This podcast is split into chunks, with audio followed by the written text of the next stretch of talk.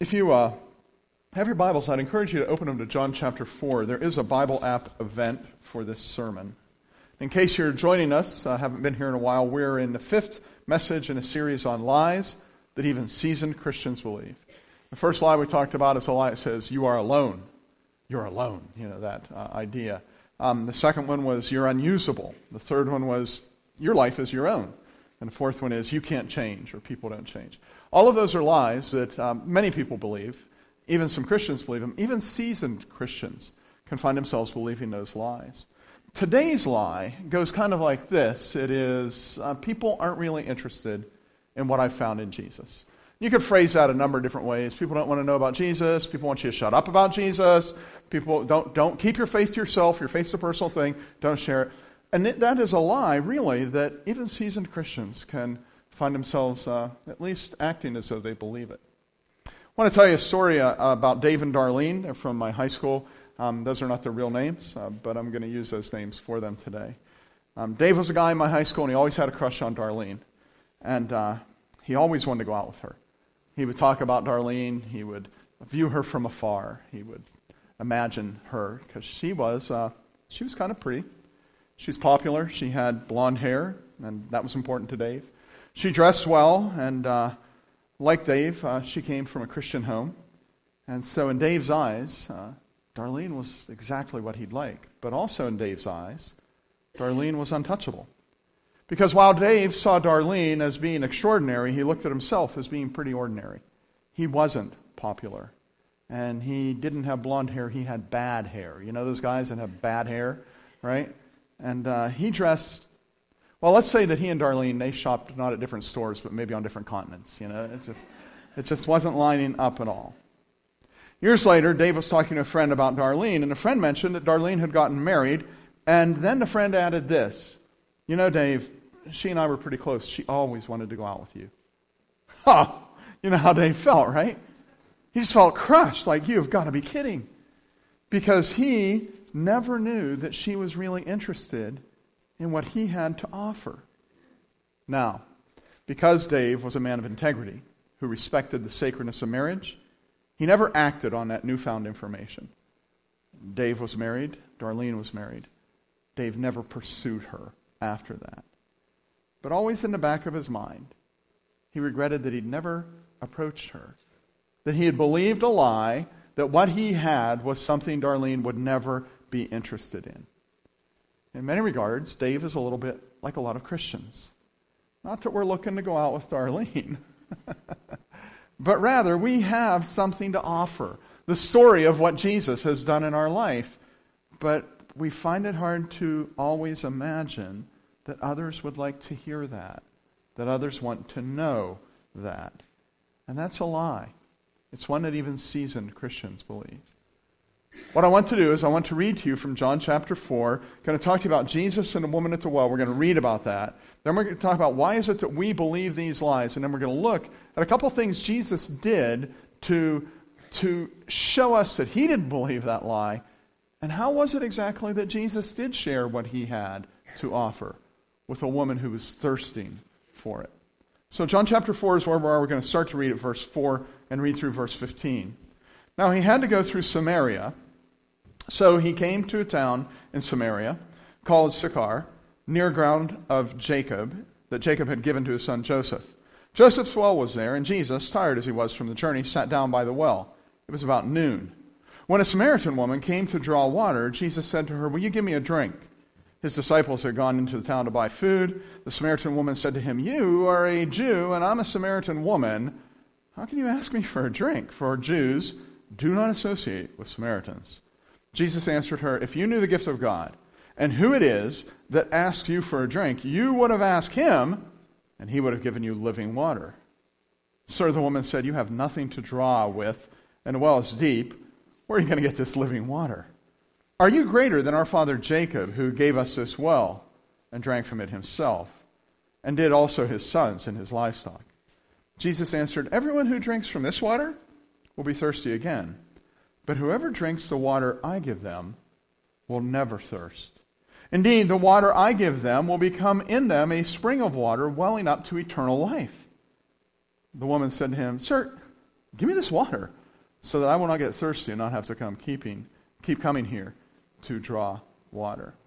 Now, before we talk about this text, before we look into it, I just want to cover some bases. And I want to talk about why do we believe this lie? This lie that says people aren't interested in what we have found in Jesus. And, and one of the reasons is, and it's an ongoing reason, the problem of familiarity. This has come up several times in the past several weeks as we've been talking together.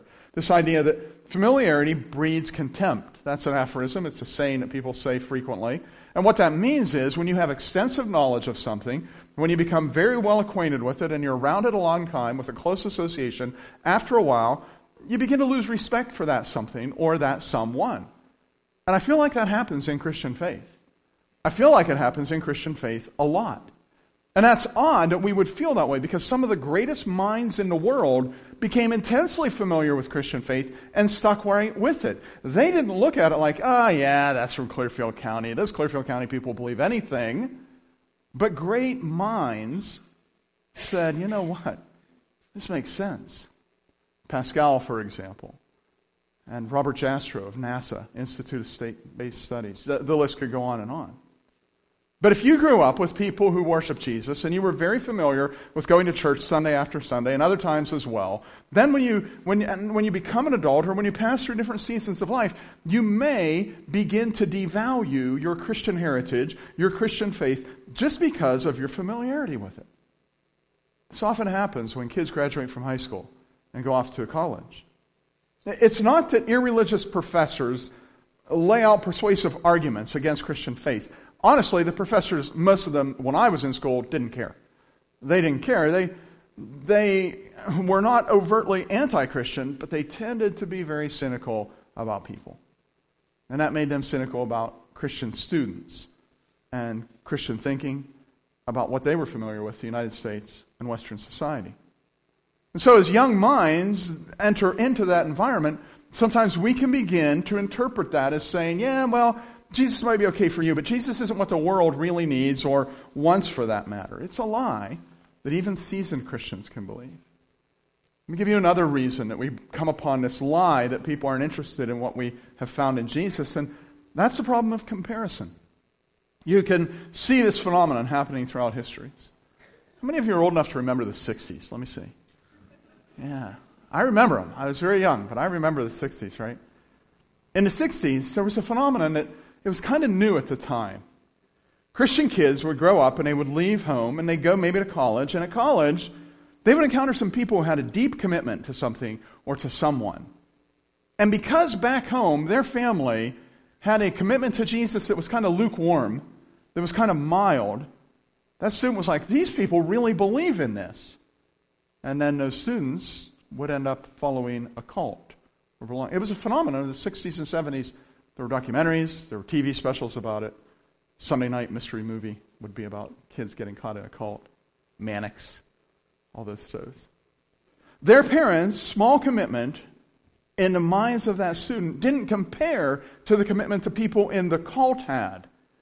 And because of the great influence parents tend to have in a child's life, they just thought, well, man, you know what? If that's all the more Christian faith means to them, then it can't be that hot. And they took their, their parents' lukewarm faith as kind of a standard for what Christianity was supposed to look like. It wasn't. The parents were wrong. But the students bought the lie. It didn't just happen in the 60s. More recently, kids from good homes where the commitment to God is small, they encounter this problem of comparison. And then they get online and they watch videos and they read things about people fighting for something in the Middle East. And what's the word we use? We say they became radicalized. Because they compare their American faith, or the faith of Americans that they knew, with what they're observing in terms of fanaticism and extremism online. And they conclude that Christianity must not be very important because nobody really gives anything for Jesus. But these radical extremists here, they would give their lives for what they believe in. These Americans over here, by comparison, they seem kind of the, they seem kind of hypocritical, but these people over here really, they're really committed. The problem of comparison is they're comparing the wrong things the, the, the Christian who has a lukewarm attitude toward God, that Christian is not the standard. He's the anomaly. That is an abnormal Christian in God's eyes. But they're comparing that kind of thing, and they're believing the lie. But the hypocrisy of the American Christian in my scenario isn't limited to American Christians. You have to understand this and help you get rid of the comparison thing that hypocrisy is something that is everywhere. Everywhere. From the vegan who has a stash of beef jerky at work, you know, to, to the, the guy who's really concerned about global warming, but he, has, he drives a Tahoe, you know, to the people that I saw in the Middle East, you know. When we visited in the Middle East, man, that call to prayer, that is just dogmatically adhered to. Wherever those people are, they head to the mosque. And if they can't get to the mosque, they take out the carpet that they carry with them at all times, they lay it down, and they immediately get face down before Allah and do their prayer thing. Everything stops. My son-in-law said it's the most frustrating thing about being in this country. I have an app on my phone because the call to prayer changes. It's not the same time every day. So you can't say, oh yeah, the store's closed at 5. It was closed at 5 yesterday, but it's going to be closed at 5.04 today. You know why? Because it has to do with the sunset, sunrise and sunset. And so he has an app on his phone that always shows him the dynamic of that so he knows how to schedule his day. They adhere to it religiously. They have a deep commitment to it. And they have a deep commitment to living the right way. Adultery, you could be stoned or punished by death for adultery. It's against the law to smoke pot there. And the penalty, you know what it is? Guess what it is? Death. That's what it is. Right? And, and it's against the law to, to even have alcohol there. To have it. It's against the law. But you know what? The hypocrisy runs deep. Because they all know the places to get the alcohol. And they all have this country that's just right there among all the other countries. And that's the place to go if things aren't working out with your wife. Because there's a lot of girls there. And my daughter said to me, I was uh, going shopping to the market this morning, and I smelled someone smoking pot. She's walking by an apartment complex, the guard probably in a place where it's punishable by death. But here, here's what I want you to understand. This problem of comparison, I just want to say, if you do a casual comparison, you may fall for this lie. The, the, because, because you don't see that thing. You just see the call to prayer and you think, those guys are serious about their faith. Man, we can't even get 100 people out for an 8 o'clock service once a week. Don't fall for that lie. Don't fall for that lie. Here's another reason that people fall for the lie, that people aren't interested in what they have to say about Jesus. It's a problem of the vocal minority. I'm not sure if it's really a minority or not. That's what I'm calling it. I'm, I'm saying this, that people who are anti-Jesus, they tend to be quite vocal about being anti-Jesus. And you see this in the media. Many people in the media are anti-Jesus in news and entertainment. And by the way, there's not a difference anymore, right? Okay? And, and they, they will tell you that people are inter- disinterested. The news and the media, this vocal minority of human beings, will tell you that people are not interested in religious issues. Nothing could be further from the truth. People are very interested in it. But when you hear them say that over and over again, you begin to believe, yeah, maybe I, maybe I should keep my faith to myself and I should just be, just be quiet about it. I want you to think about two things in reference to this. First off, the media has been doing that for generations. Since your grandchild or grandfather rather turned on a radio, he was listening to the media do that. And uh, and Jesus is still pretty popular. And the second thing I want you to think about here is the very fact that people who don't like Jesus want you to be quiet about Jesus tells you how powerful they believe it is when you talk about Jesus. You understand that? Still, Christians believe this lie. People don't want to hear. They're not interested in what I found in Jesus. And I want to say to you, that is a very dangerous lie to believe. There are many, many reasons it's dangerous. But the first one is that without Jesus, people are destined for hell. That is what the Bible says.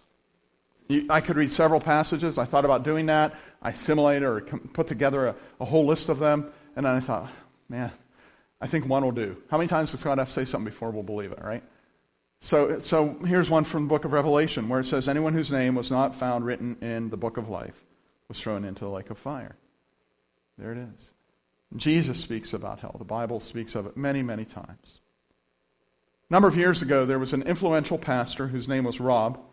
He pastored a church of over 10,000 people. He'd written a number of books, and he did really, really good curriculum for young adults, for teens. His curriculum that he worked out was fantastic.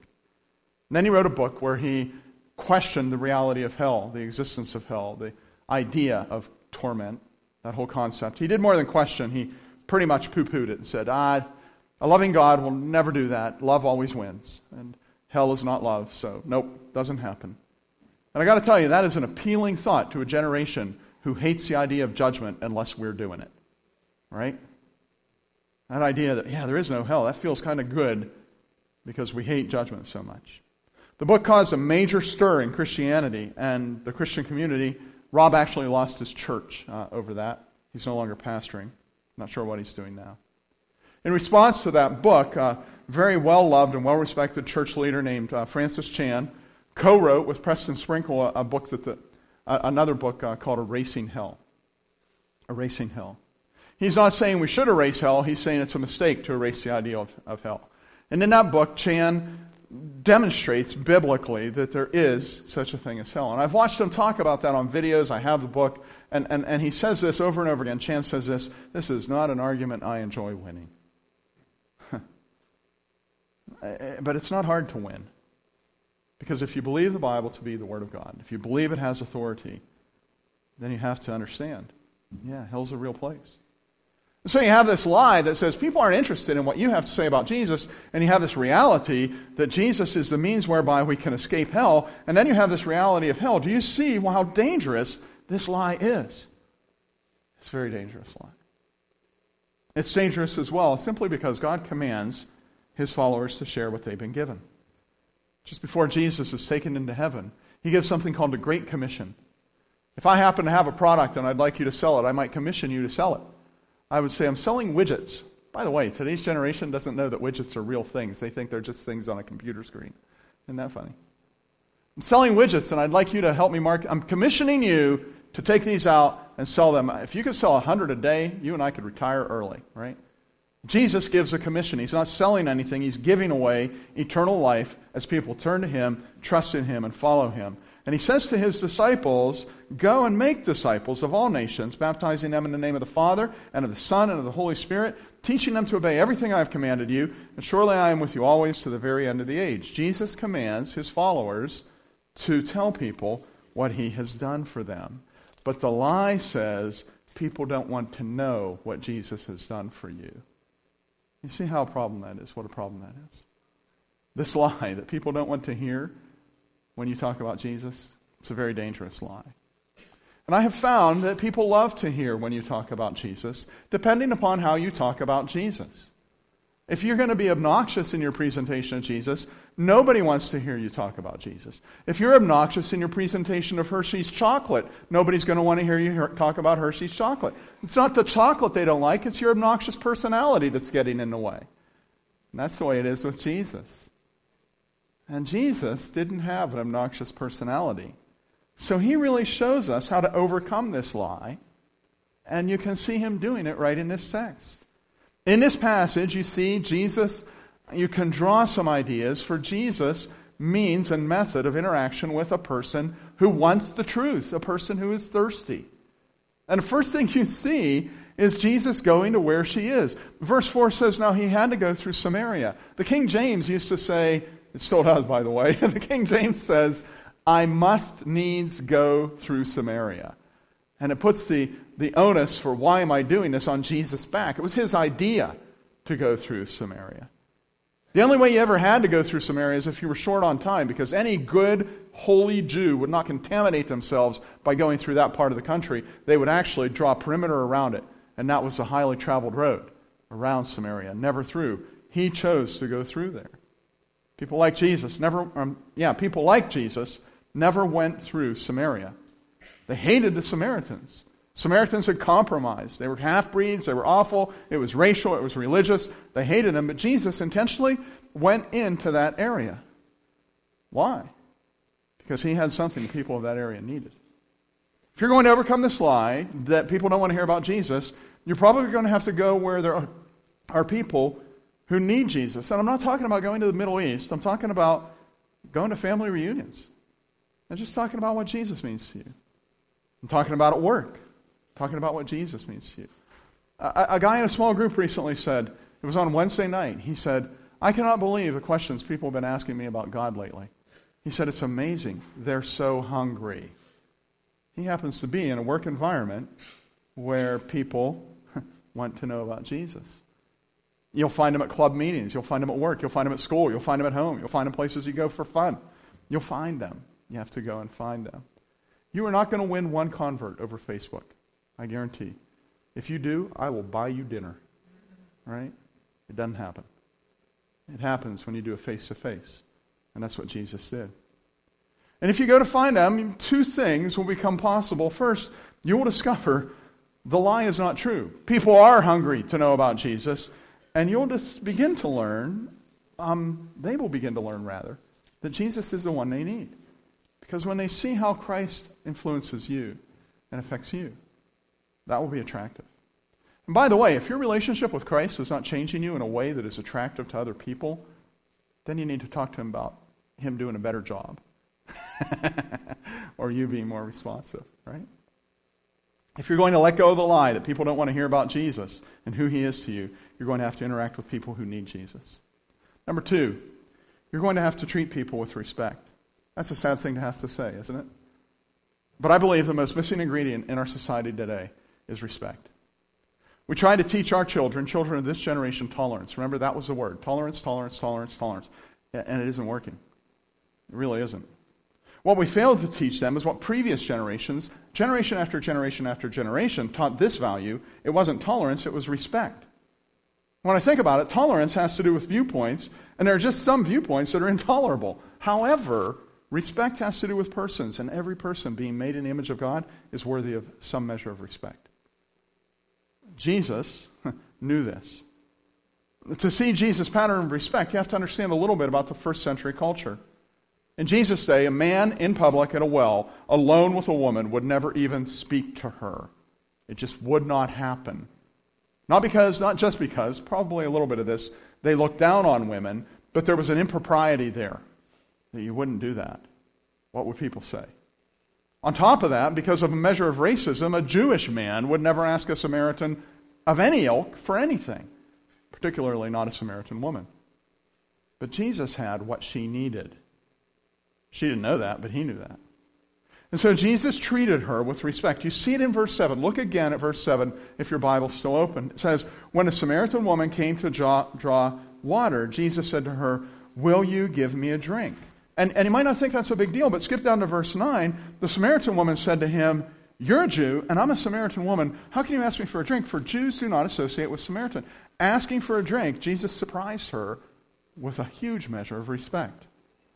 If you're going to let go of the lie that people don't want to hear about who Jesus is to you, you're going to have to interact with people with a measure of respect. And Jesus did that over and over and over again. There were times that it seems that Jesus did not act with respect. There were times, you know, John the Baptist says, You brood of vipers. And when Jesus says, Woe to you, Pharisees, and he nails them with seven things, that, that may not seem respectful to you and me. But Jesus always respected the person, not necessarily their beliefs or their teaching. And we need to do the same if we're going to overcome this lie. Third, and this is probably the most important thing, you're going to have to tell them what Jesus means to you and what he has done for you and how your life has changed because of it. Do you understand that? I could sit down with people and argue all day long whether evolution is true. I could probably offer arguments for either side on that. Was it seven days or not? I could sit down all day long and argue the question of the existence of God, and I could probably argue either side of that.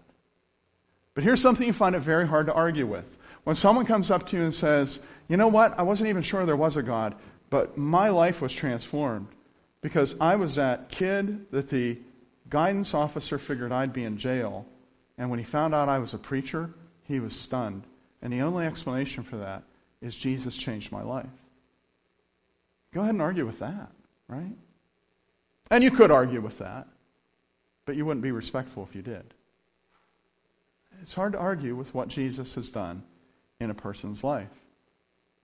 Listen to verses 10 through 14. And in that, notice that what Jesus is saying in those five verses, he's saying one sentence again and again I have what you're thirsty for. Listen in verse 10. If you knew the gift of God and who it is that asks you for a drink, you would have asked him, and he would have given you living water. There it is. Sir, the woman said, You have nothing to draw, the water is deep. How can you get this living water? Are you greater than Jacob, who gave us this well and drank from himself, and did his sons and his livestock? Jesus answered, Everyone who drinks from this water will be thirsty again, but whoever drinks from the water I give them will never thirst. Indeed, the water I give them will become a spring of water welling up to eternal life. Jesus knows this woman is thirsty. He, he knows her past. She has a past of rejection and shame. Some theorize that's why she's there at midday. You don't want to go out at midday in the, in the, in the Middle East because it's too stinking hot. The only reason you go to the water there is if you slept in and forgot to come in the morning or if because you don't want to be around the other people who are there. So probably she knows her past and he knows her past a past of rejection and shame. He knows her present, a present of hiding. He knows her future, a future of heartache and regret. And he knows that he alone can eliminate all that. He knows that he can offer her acceptance just as she is. And honor, respect, and dignity as a human being, and belonging, the ability to feel good about herself, even in his presence, and, and healing, a release from the misery of remembering her past sin, and hope a turn of her head from regret of the past toward a future of meaning. meaning. Jesus has so much for her, and he's offering her the abundant eternal life that comes by trusting him, by following him. If you're going to let go of the lie that people don't want to hear who Jesus is to you, you're going to have to tell them, you're going to have to tell them, invite them to follow Jesus. You're going to have to take the step. It's probably the most crucial part. And if you don't take the step, then they lose and you do too. But when you do, that's a great thing. See, remember Dave and Darlene, right? Dave always wanted to go out with Darlene, never called her. In short, Dave believed a different kind of lie. He believed that Darlene would never be interested in him, in what he had. And when it was too late, he discovered that she was interested. Kind of sad, you know, they never got together, but it's all right. I'm sure they're both leading long, full lives now. They'll both be fine. It's just sad.